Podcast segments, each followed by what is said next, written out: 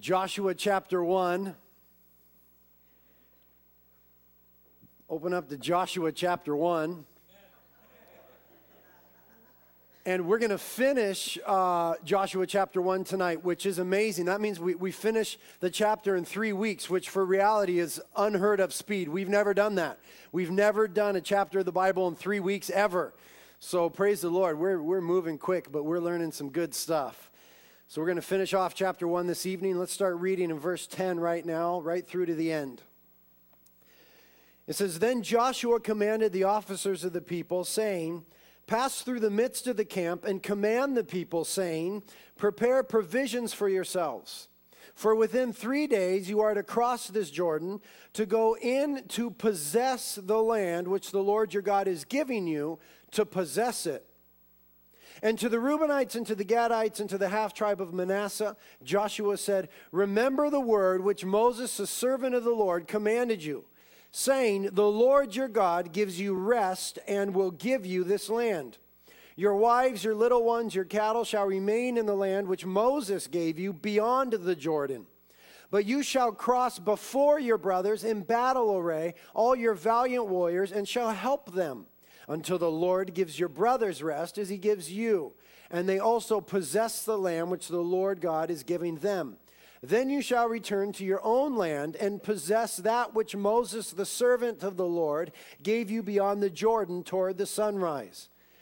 And they answered Joshua, saying, All that you have commanded us, we will do, and wherever you send us, we will go. Just as we obeyed Moses in all things, so we will obey you. Only may the Lord your God be with you as he was with Moses. And anyone who rebels against your command and does not obey your words and all that you command them shall be put to death. Only be strong and courageous. Let's pray. Lord, we ask that you would instruct us in your word this evening and that you would deal with the very depth of who we are, some real key issues in our lives, Lord, some obstacles, maybe some compromises, some tough realities, Lord, that you would deal with those things this evening. And we've got a wonderful text before us. Uh, Lord, it's deep, it's rich, it's meaty, it's somewhat complicated in its scope and its context. And Lord, we're not a real intelligent people. So we ask that, Lord, you would give us understanding tonight, Lord. And uh, it's hard for me, to, I, I cannot, Lord, apart from you, communicate these things. And so, Holy Spirit, that you would please anoint me to communicate your word and that it would be communicated just as you would have it communicated. Lord, that you would put a, a, guard over my lips, that I wouldn't say anything you wouldn't have me say. We want to hear from you, Lord. You understand the word, you wrote it, you know how to communicate it, and you know what our hearts need. So, Father, speak to us by your Holy Spirit through your holy word now. We ask it together in Jesus' name. Amen. Amen. Well, I hope you guys have been enjoying the book of Joshua so far. I have been loving the book of Joshua. And every time I study a book to teach I say, Oh, this is my favorite book that I've ever taught. And I feel that way about Joshua, but I feel that way about every book, so it doesn't mean that much. But the Lord has really been dealing with me and teaching me some stuff. And there's been these great lessons that we've got just from the first chapter. And I want to set some of those before us this evening and kind of stir us up by way of reminder and maybe get us thinking about a few things again.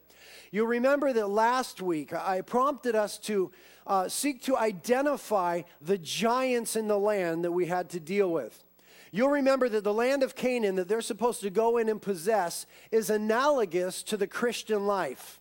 It's a literal, historical, physical, geographical place, but it paints a picture for us. It's a foreshadow of the Christian life. And you remember that in that land that they're to go, to go in and possess, there were giants there, giants that scared them and intimidated them, giants that they would have to deal with if they were going to be victorious and experience the fullness of God's blessing. Now, being that the land of Canaan is analogous to our Christian life, the giants are analogous to some of the obstacles that we encounter in the Christian life. And so I asked you last week to begin to identify those obstacles that loom large in your psyche, that, that just seem so big and almost insurmountable, and they're intimidating and a little bit scary. And the reason that I wanted you to think about those and identify them is for this reason If you don't see them, you can't slay them. And the Lord wants you to be able to slay those giants by His might and His power and His Spirit, but you've got to identify them first. And so then remember last week, I encourage you then to identify those and bring them before your Heavenly Father and say, Dad, will you help me deal with these? Now remember, the Lord's not always just going to rip the giants out of the land for you. He doesn't always take us out of our circumstances, but He is faithful to always bring us through our circumstances, no matter how difficult they might be. He's faithful to be with us in the midst of the trials and the tribulations and the battles with the giants. Amen? Now, the second thing that I wanted you to think about was I wanted you to identify any strong flow that's got you cut off from the promises of God. We got that picture from the Jordan River. You remember the context of Joshua chapter 1 is that the children of Israel are on the east side of the Jordan River. But the promises and the land they're to possess is on the west side of the Jordan River. And so they're cut off from the promises and the fullness and the blessings and the rest by this river, this strong flow in front of them. And so I, I prompted us to, to begin to think about is there any strong current? In the area of our life that's got us hemmed in and cut off from all that God has for us. Maybe if I draw a distinction between giants and the river, it'll, it'll help you identify those things. You see, giants are kind of like just those things that happen in life. You know what I mean? They're just those circumstances that just are. Maybe those relational realities that are just tough, or those physical realities, you know what I mean? Or those logistical things. They're just the problems that we encounter in life. And they're not necessarily a product of any bad decision that you made. It's just the reality of life, these giants, these big obstacles that we've got to deal with if we're going to be victorious in our Christian life and experience all the blessings that God has for us. But the river is a little bit different, what the Jordan River represents for us. That strong flow that's got them cut off from the promises of God, that's a product of their bad decisions. You remember that 40 years earlier, they decided not to enter into the land because of fear. The Lord had delivered them from Egypt and brought them to the place of entering in in Numbers 13 and 14, but they were too afraid, and so they chose not to enter in. And now they're dealing with the consequences of that. Because by now they should have been on the west side of the Jordan, dwelling in the land, experiencing the milk and the honey and the blessings and the peace. But because of their decision, which was contrary to faith, which was a sinful, bad decision, now they're on the east side. And they're hemmed in and they're cut off from the promises of God and the fullness of what God has for them. And so now maybe that helps you to identify some strong flow that's got you cut off from all that God has for you. It's a product of some bad choice you made.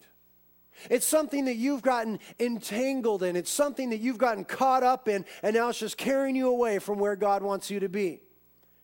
You know, Jesus Christ will always forgive you for your sins according to his cross if we ask him. He will always forgive us, and he removes the eternal penalty for our sins.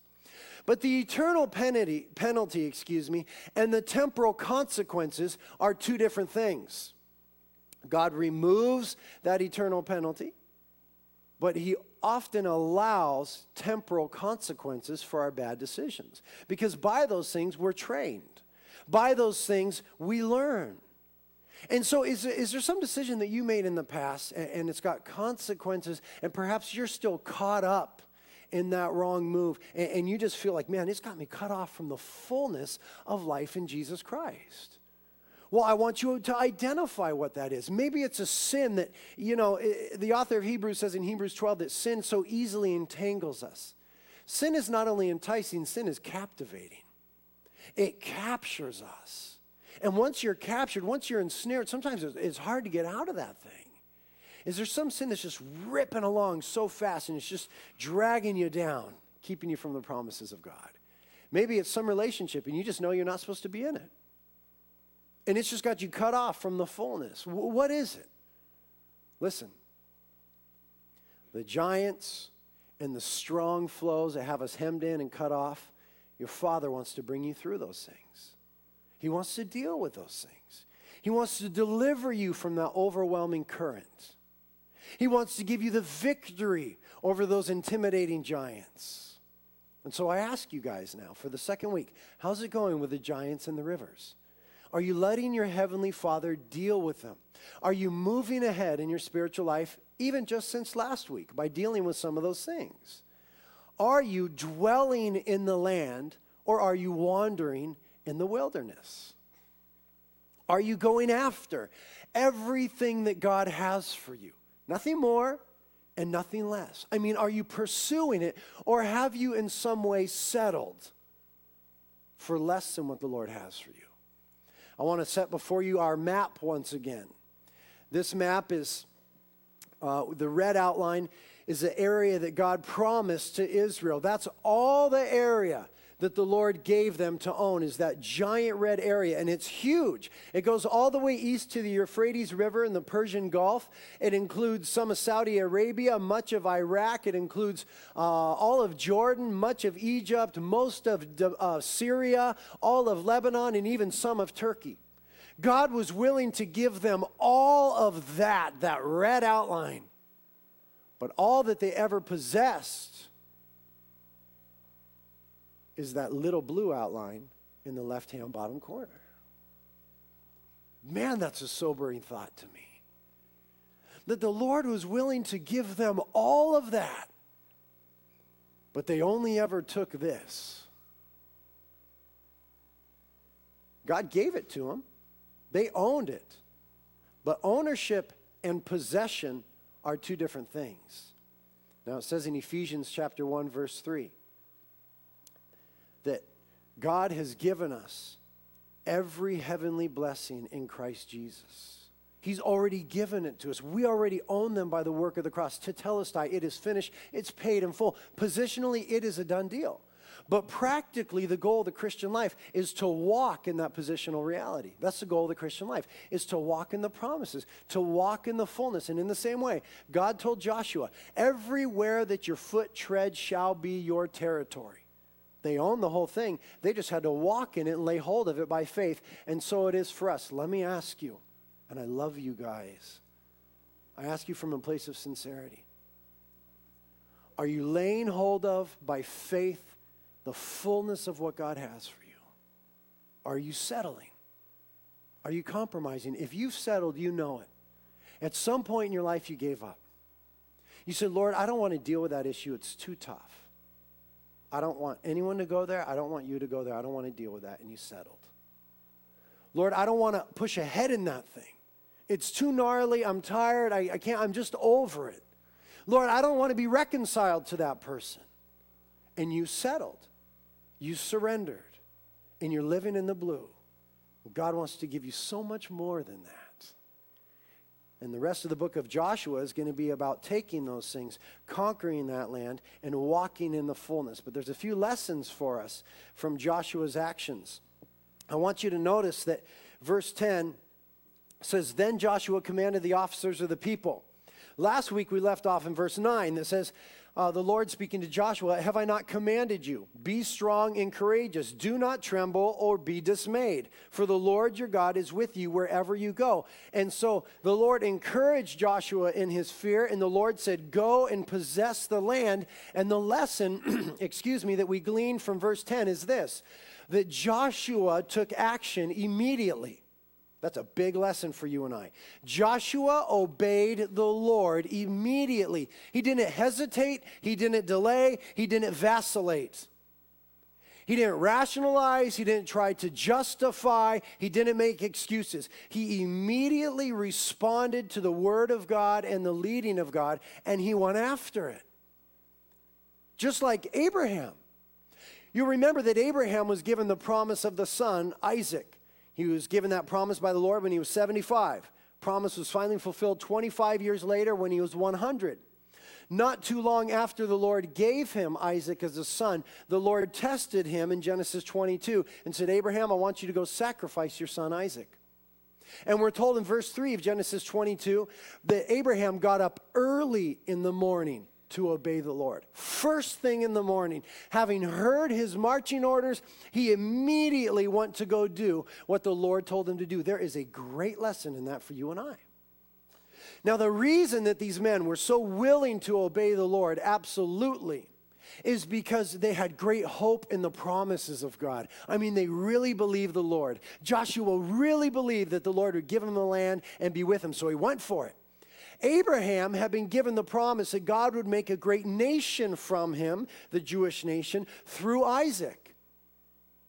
And even though God was saying now to sacrifice Isaac, Abraham's faith in God's promises was so great that he deduced listen, if God is going to take this son from me, that eh, he already told me he's going to make a great nation of him, God must be planning then to raise him from the dead.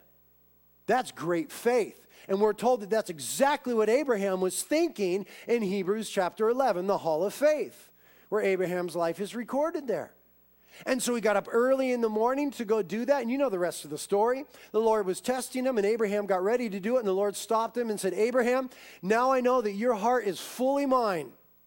And the angel of the Lord said, The Lord will provide himself the lamb. It doesn't say in the Hebrew text, the Lord will provide for himself. It says, the Lord will provide himself the lamb. Himself the lamb in the Hebrew. That is why John the Baptist, when he saw Jesus Christ on the Jordan River, said, Behold, the Lamb of God who takes away the sin of the world. God made himself the sacrifice. He wouldn't let Abraham give his son, God gave his son. That's wonderful. But I digress. The point is, that these men obeyed God without delay because they really believed the promises of God. They had hope. Now, let me ask you, Christians is there anything that you know the Lord has asked you to do and yet you're delaying in it? Some area where He's asked you to get right, something that He's asked you to walk in, some strong flow He wants you to deal with some relationship He wants you to reconcile, anything. Is there something the Lord is calling you to do and you know that you're delaying? You might have great reasons for it. I mean, you could come up with all sorts of reasons why you should delay. But unless the Lord said delay, brother, you better get going. The Lord's timing is perfect. Be like Joshua, be like Abraham. When the Lord speaks to you, put a move on it, obey Him immediately, put feet to your faith, go after it. What is interesting to glean here from Joshua is that he had a game plan to move ahead. He had a game plan to move ahead. Now, he knew what the Lord had promised to do, but he also realized that he had to respond to what the Lord had done and would do. Now, understand that the thrust of the Bible is what the Lord has done and who the Lord is. The thrust of the Bible is not what we can or should do for the Lord. Don't get that idea, that is wrong. The thrust of the scriptures is what the Lord has done for us. Amen? But then we realize, on the other hand, that there is always a right response to what the Lord has done and promised and will do. And Joshua understood the Lord promised to give us the land. He's going to accomplish his promise, but I've got to respond. And Joshua was purposeful about responding, he had a game plan. His game plan included issuing instructions that we see in verse 11.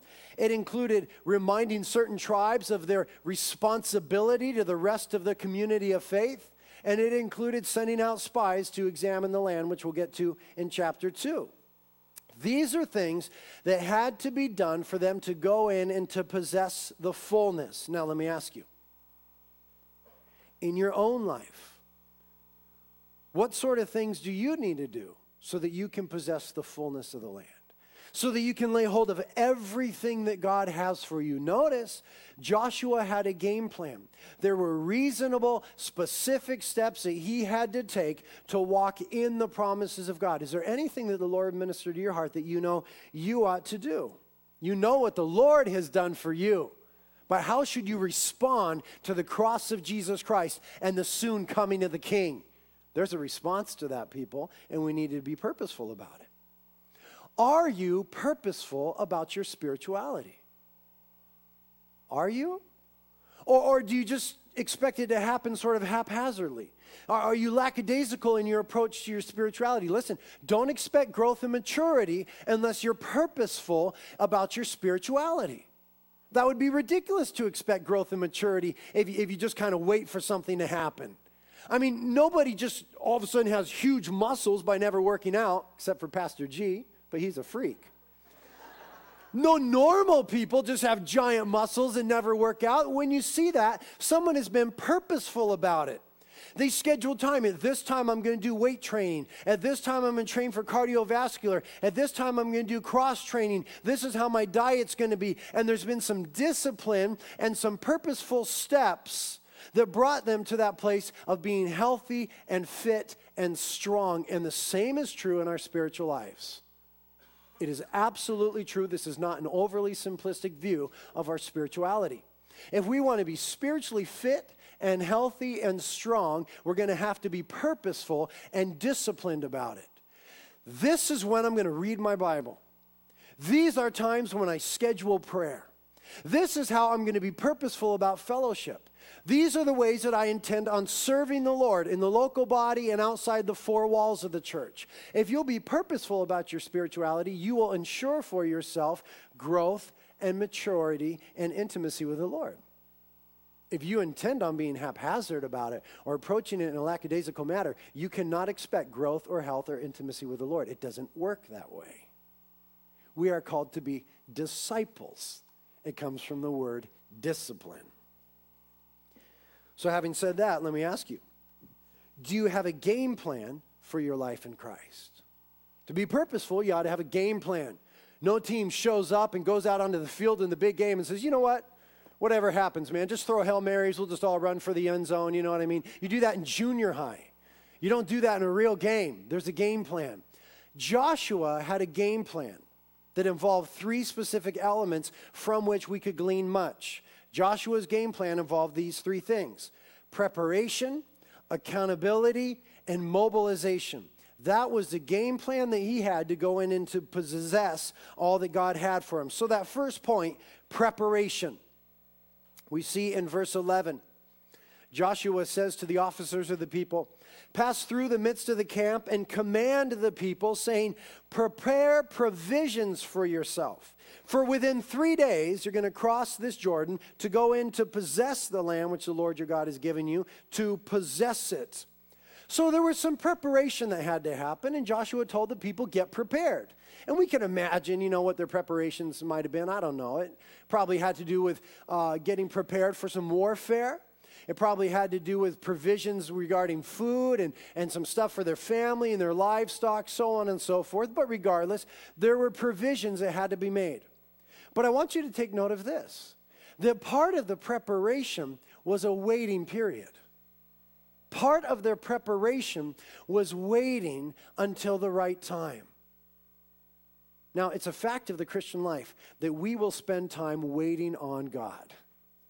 Because I've discovered something amazing in my Christian life. God isn't on my schedule. He's not on my time frame. You know what I mean? He doesn't go, okay, so Britt, what's your schedule look like? I'll work around it.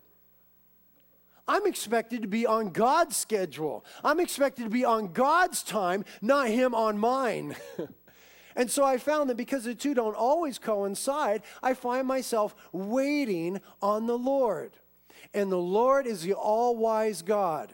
And if He has us waiting, it's for the purpose of preparation.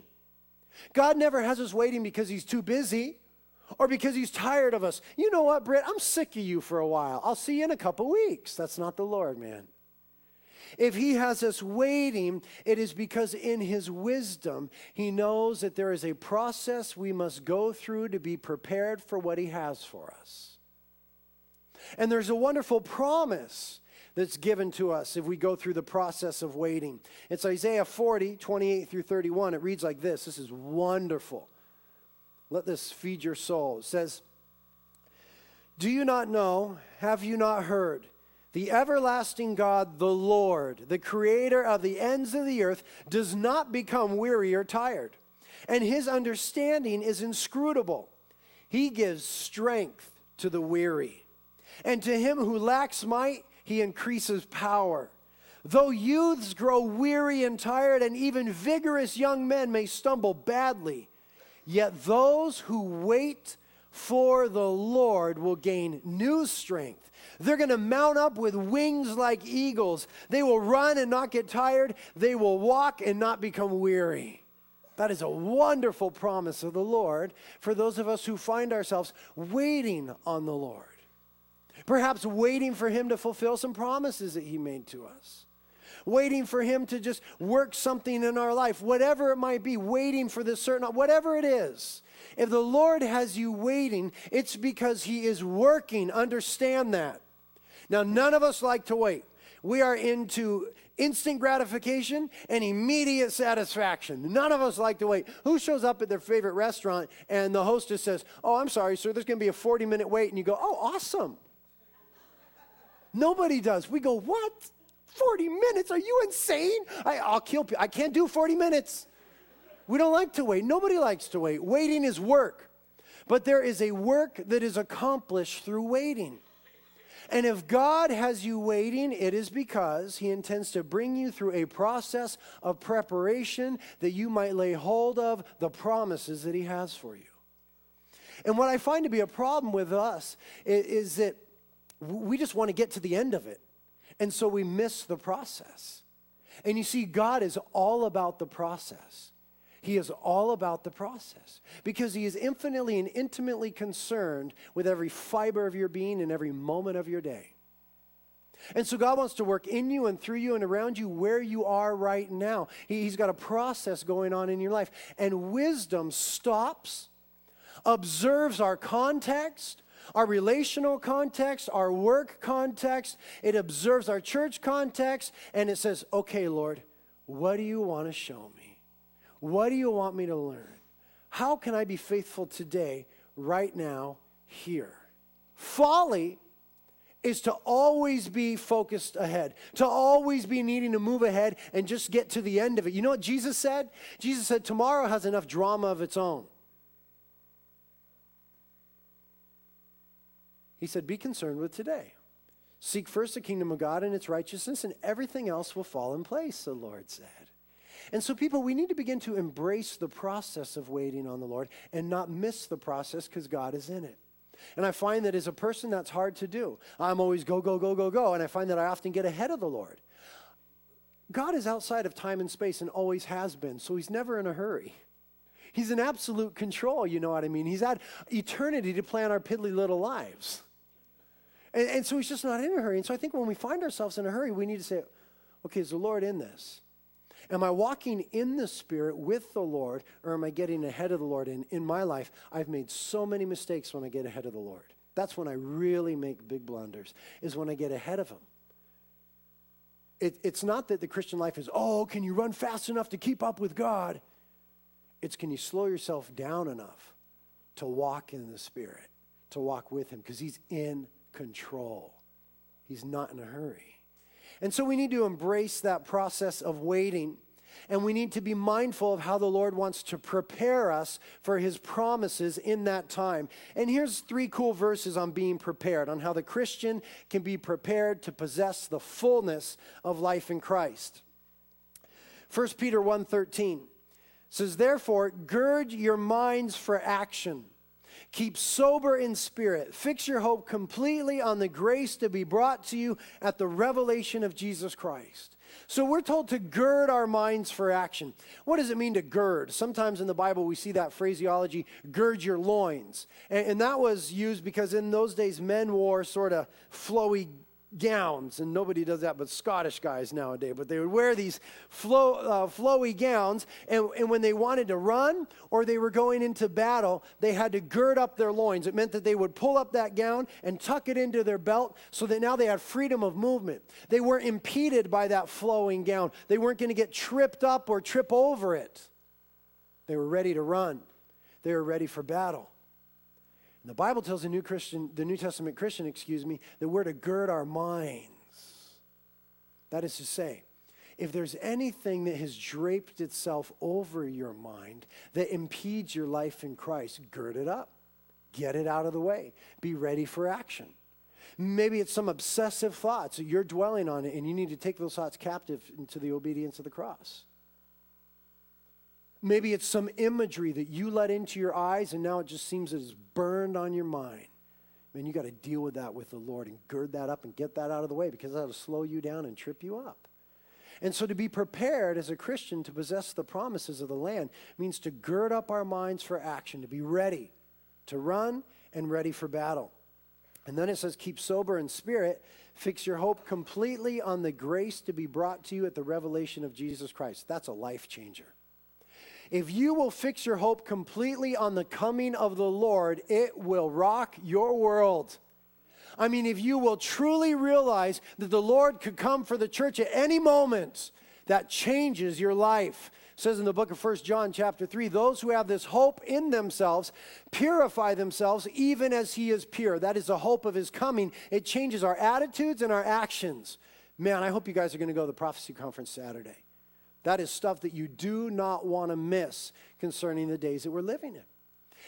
And the mindset of the Christian, the one who is prepared, is he wakes up in the morning and he goes, Lord, oh, come today, Jesus. And the next thing he says is, and Lord, help me to live as though you're coming today. And you see, that, that, that gets us prepared. That gets us ready. That affects the way that we live. Another one is 1 Peter 5 8 which says, be, be of sober spirit, be on the alert. Your adversary, the devil, prowls around like a roaring lion seeking someone to devour. We've talked about this one many times. But that phraseology there, be of sober spirit, be on the alert, it could be translated, be self controlled. You know, the fruit of the Spirit is love, joy, peace, patience, kindness, goodness, gentleness, faithfulness, and self control. Life with Christ involves self control. When we are indwelt by the Holy Spirit and continually being filled by the Holy Spirit, some of the fruit of that is self control. The opposite of that is the fruit of the flesh, which is a lack of control. Anybody here just ever just been radically driven by sinful passion, just driven by the flesh, and it's like a taskmaster just whipping you, just shaka, shaka, and you just, uh, just feel enslaved to that and just out of control. That's the opposite of being sober in spirit and being on the alert, being self controlled in the Holy Spirit. And when we start getting controlled by the flesh and the passions of the flesh like that and being driven by that, guess who shows up at the most opportune moment? The devil, man. Like a prowling lion seeking someone to devour. So the prepared Christian is sober of spirit, self controlled, and alert.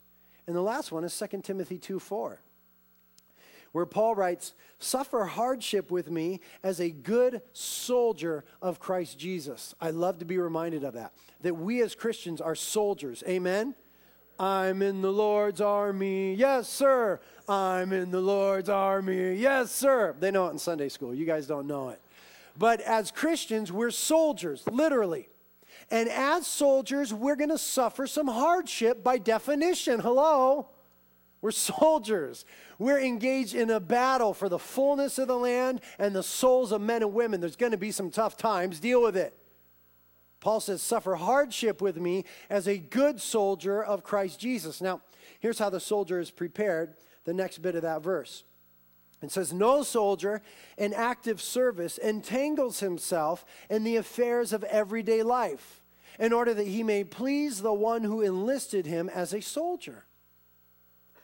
No soldier gets overly entangled, concerned with the normal affairs of everyday life because he's got to stay trained and ready for battle.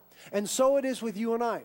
We don't want to become engrossed with the things of this world. Yes, we are in the world and we've got to live in the world. If you're still alive, God wants you to be in the world. Don't feel bad about that. When He wants you to be out of the world, He'll kill you and take you to heaven. Until then, you are to be in the world to be a representative of Jesus Christ. But note, we're to be in the world, but not of the world. We're to be in the world, but we don't want the world getting into us. We don't want our hearts entangled with the things of the world, the philosophies and the ideologies and the values of the world and the worries and the concerns of it. Those things choke out the life of God. It's like a boat. You want your boat to be in the water, but you don't want the water to be in your boat. Amen? In the same way, the Christian needs to be in the world, but we want to keep as much of the world out of us as we can because we're soldiers of Christ Jesus. We need to be sober and alert and ready. The second part of Joshua's game plan, uh, from which we could learn much, was accountability.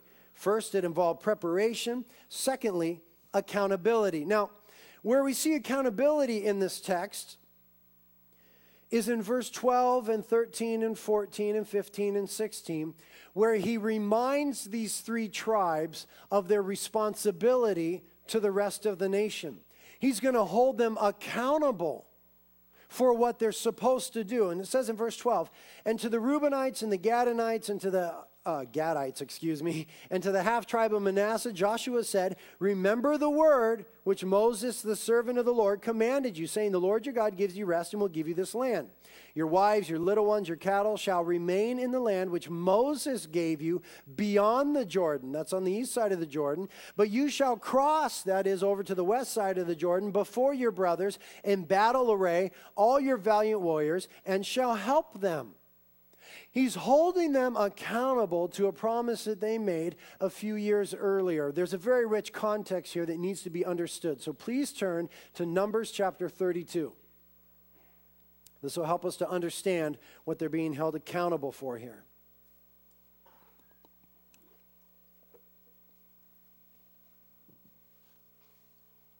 Numbers 32, we're going to read 18 verses. So, church, I need us to pay attention.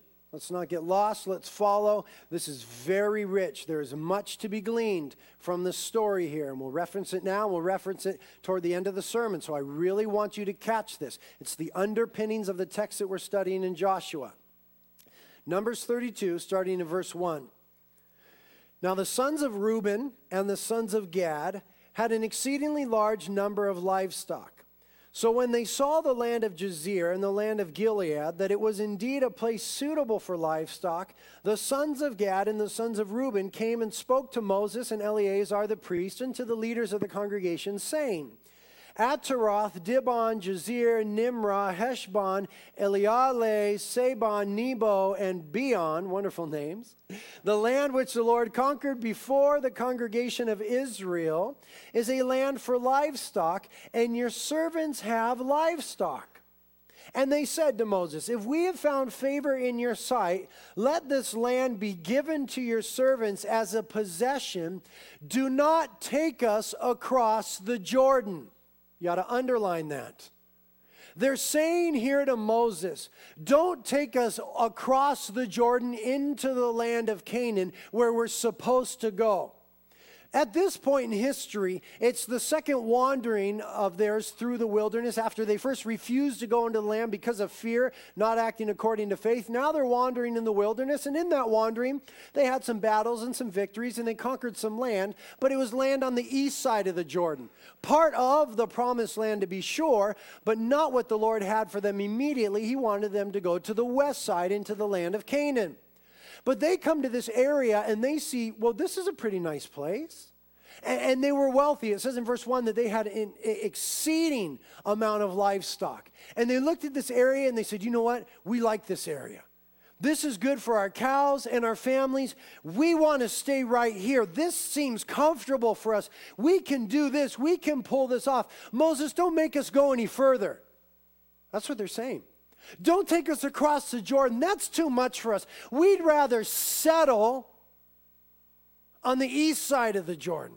We want to stay right here with all of our stuff where we're more comfortable instead of being on the front lines and in the battle. Verse 6 But Moses said to the sons of Gad and to the sons of Reuben, Shall your brothers go to war while you yourselves just sit here?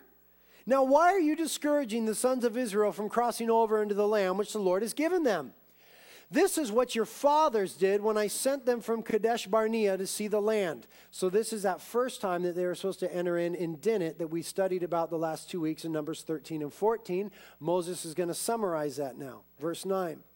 For when they went up from the valley of Eshcol and saw the land, they discouraged the sons of Israel so that they did not go into the land which the Lord had given them.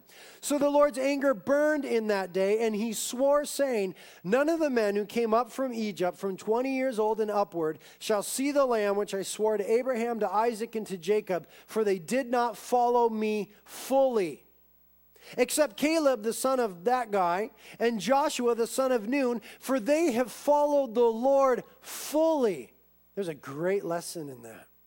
I have written in my Bible in my own handwriting right here a little note right next to that phrase that says 99% obedience is not obedience. The Lord said, They did not follow me fully. Verse 13. So the Lord's anger burned against Israel, and he made them wander in the wilderness 40 years until the entire generation of those who had done evil in the sight of the Lord was destroyed. Now he begins to address this problem with these tribes. He says in verse 14, Now behold, you have risen up in your father's place, a brood of sinful men, to add still more to the burning anger of the Lord against Israel. For if you turn away from following him, he will once more abandon them in the wilderness, and you will destroy all the people. Verse 16 Then they came near to Moses, and they said, No, we're going to build our sheepfolds right here for our livestock and cities for our little ones. Look at that. They completely blew off Moses. They drew near to him and said, Listen, Mo, we hear what you're saying, but we're not having it. This is what we want for ourselves. We don't want to go into the promises. We want to stop right here. This is where we want to settle. They made their decision, they weren't budging. Verse 17. Then they say, here's the promise that Joshua is holding them accountable to in our text of Joshua 1. But we ourselves will be armed and ready to go before the sons of Israel until we have brought them to their place, while our little ones live in the fortified cities because of the inhabitants of the land. We will not return to our homes until every one of the sons of Israel has possessed his inheritance. So they made this promise. They said, We're not going into the fullness. We're not going to continue in the community of faith. We're settling right here. This is as far as we've gone. We don't want to go any further. And in that, they remove themselves from the further life of Israel. Later on, this would become a big problem in Joshua chapter 22. They realize that now their kids who are being brought up are totally separated from the worship life of Israel. And so they erect a false altar on the east side of the Jordan. And Joshua comes against them with the armies of Israel and says, You guys can't do this. But you see, they're scrambling now because they've separated themselves from the community of faith. They've isolated themselves because they settled while the rest of the body moved on. And now they realize that their kids are growing up without the knowledge of the Lord and the worship structure that He established for them in the land of Canaan. Real problem. But they did make this promise. Moses is letting them do this by way of concession. It's not the Lord's best and highest for them. They're settling. And their promise is okay, but when the rest of the guys go in, we'll go in with them and we're, we'll battle, but we're leaving all of our stuff behind. We're not risking our stuff. We're leaving our kids and our livestock behind where it's safe. We'll go in for a little bit. We're doing battle, but then we're going back to our comfort zone. And these become a great representation of the borderline Christian. The borderline Christian. The Christian who just wants to stay on the edge. He never chooses to fully engage with the community of faith. He never takes his God ordained place within the body. He chooses rather to settle just outside in a place where he can still see, where he can occasionally engage and be a part of it and contribute. But when his little part that he chose to do on his time, the way he wanted to, when that is done, then he goes back to his comfortable life and does what he wants to do. That's what they were doing. That's the borderline Christian separating themselves, withholding themselves from the community of faith and from the fullness of what God has for them. Now, Joshua holds them accountable to at least that part, and that was part of his game plan, was accountability. That needs to be a part of our game plan as Christians. We are to hold one another accountable, and we are to make ourselves accountable. If you don't make yourself accountable, you are headed for spiritual shipwreck. It is a sign of the filling of the Holy Spirit that you want to be subject to others, that you want to be accountable. It is a sign that you are walking in the flesh when you don't want to be held accountable. Don't mess with my gig, man. Step off me. Don't judge me. Don't ask me that question. Who are you? I'm doing what I want to do. Just step off me. You're in the flesh. The man or woman who's walking with the Spirit says, You know what? Yeah, check me out. Man, help me. Am I blowing it here? Man, I want to make myself accountable to you. I, I want to be accountable to the leadership of the church. I, I want us to be accountable to one another. I, I want to grow. Speak into my life. Part of our spiritual game plan for success needs to be that we make ourselves accountable and that we hold others accountable. It says in Hebrews chapter 3, verses 12 through 13 Take care, brethren, lest there should be in any one of you an evil, unbelieving heart in falling away from the living God. But encourage one another day after day, as long as it is still called today, lest any one of you be hardened by the deceitfulness of sin. Notice, we're not supposed to become sin sniffers. We're not to put ourselves in the place of judge. We're to be encouragers. Hey man, come on, bro. You know what the word says. Don't don't don't settle for that. Don't do that. Let's come on. Let's let's do what's right here. That's who we're to be in one another's lives. Notice that it says, lest we become hardened by the deceitfulness of sin. Sin is sneaky, sneaky. Sin is deceitful. And, that's what was happening. You know, the, the Gadites and uh, these other tribes, they were totally convinced that what they were doing was the right thing for themselves and their families. It wasn't. It wasn't God's best and highest, but they were convinced of it. You see, their hearts had been hardened by the deceitfulness of sin the life of God had been, and the Word of God had been choked out by the deceitfulness of riches, like Jesus spoke about in Luke chapter 8. They were fully convinced this is the right thing for us, this is what we ought to do. And they blew it, man. They blew it.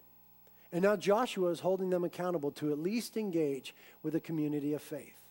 And so, as a church now, it's our goal to provide opportunities for us to both be accountable, and hold others accountable.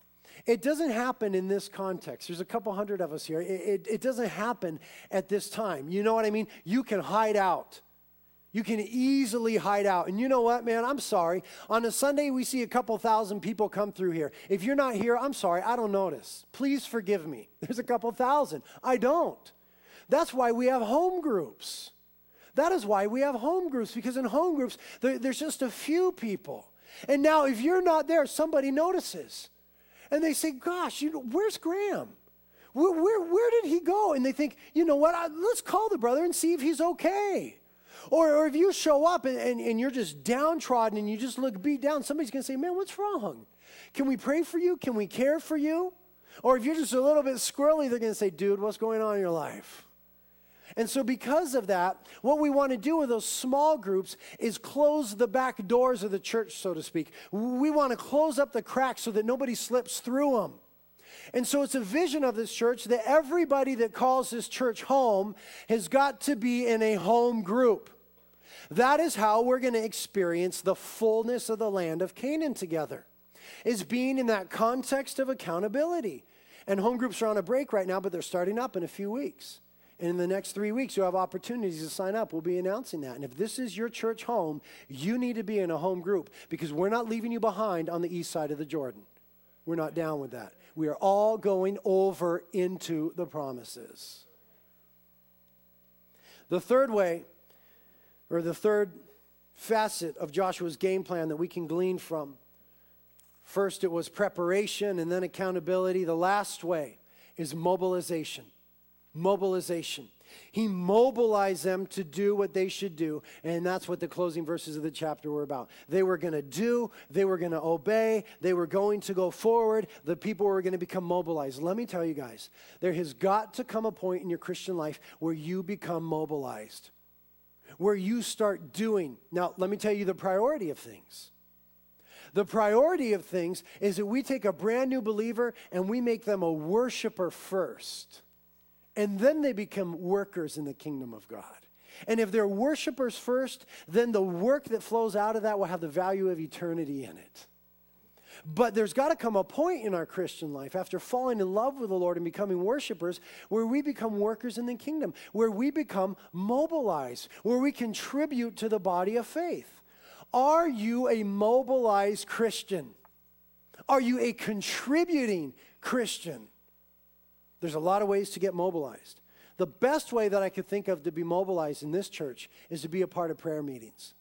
That is the number one way, in my judgment, for a Christian to be mobilized. The most powerful, potent, important thing that we do as a church is pray. It has the greatest impact and the richest yield in the spiritual and in the physical realm. We do ministry around the world in our prayer meetings. It affects lives more than anything else that we do. Didn't the Lord say, My house shall be a house of prayer? He didn't say it was just to be a house of preaching or a house of praise or whatever. He said it shall be a house of prayer for all the nations. But we've got a problem. Too many people have chosen in the church to be settled on the east side of the Jordan. They refuse to be fully mobilized. And that's a hindrance to the fullness of the body. Church, I'm calling you to get mobilized in the body. One of the most wonderful ways is prayer meetings, and then there's mission trips. There's practical ministry opportunities. Right now, we need help in the children's ministry. There's your workplace. You ought to be mobilized for Christ there. You got to be mobilizing your family for Christ. There's a simple act of mercy that can be exercised in the community every day, and there's a simple communication of the gospel. But it was part of Joshua's spiritual game plan that the people became mobilized, and so it should be for us. There is a period of preparation, there is a necessity of accountability, and there is the moment of mobilization. And when we do those things, then we've got a real good shot at laying hold of all the riches of Christ, receiving the fullness of the land, everything that He has for us. And we really want to be mindful of not becoming those borderline Christians those three tribes, the Reubenites and the Gadites and the half tribe of Manasseh, that, that settled on the other side. Guys, you got to know. Though it looked great for them and they were safe and secure for them, it was not God's place for them. It was not God's best and highest. You know, I believe in the security, the eternal security of the believer. If you've been born again, you will always be born again. The Lord knows who he saves, and it's a sovereign work of his spirit. Once you're really saved, you are always saved. That's wonderful. We're going to heaven. But the degree to which you follow Jesus Christ in this life and experience the fullness of him in this life is entirely up to you. And in the Gospels, we see repeatedly that people refuse to follow Jesus. In Luke chapter 9, he said, follow me. And some people said, Lord, I'll follow you, but first let me get my business affairs in order. Another one said, I'll follow you, but let me go handle this family stuff. I'll follow you, but let me go deal with these logistical things. And you know what Jesus said? Jesus said, Hey, you know what? The Son of Man has no place to lay his head. And you guys are worried about those things. I'm done with you. You're not fit for the kingdom of God. No man, having put his hands to the plow, who then looks back, is fit for the kingdom of God. I'm gone. They chose not to follow the Lord into the fullness. And Christians, unfortunately, do it all the time. Now, the Lord loves you. And, and, if you're the one who says, Lord, I'm going this far and I'm not going any further, I don't want to deal with that issue. It's too painful. I, I don't want to deal with those giants. I don't want to get through this river. This is where I'm settling. I'm staying in my comfort zone. The Lord loves you. Lord will still bless you. You know, he's got his very best reserved for those who follow him fully. He's got second best for those who don't. And you might be saying in your mind, well, cool. Second best is not so bad. The Lord's second best, I could do second best, but let me warn you from the scriptures that that's a dangerous place to be. Later on in Bible history, the Assyrians came to invade Israel. And guess which tribes fell first? The ones who settled on the east side of the Jordan. When the enemy came, they were the first to fall. And guess what? According to the scriptures, they never returned to those homes that they once clung to. They never returned to that place that they were so comfortable in. When the enemy came, they were the first to go down, and they never went back.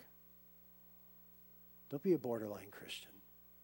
Go after everything that the Lord has for you. Press on in the walk. Listen, last thing I'll say. If our lives ended today, if they were over tonight, would our testimony be like the Apostle Paul's testimony? In 2 Timothy 4 7, where he says, I have fought the good fight, I have finished the course, I have kept the faith. Let, us just ask ourselves this evening would that be our testimony tonight if our life was over? Would we be able to say before God and before man, yeah, I fought the fight, I finished the course? I've kept the faith. I laid hold of the fullness. I went after everything the Lord had for me. Nothing more, but nothing less.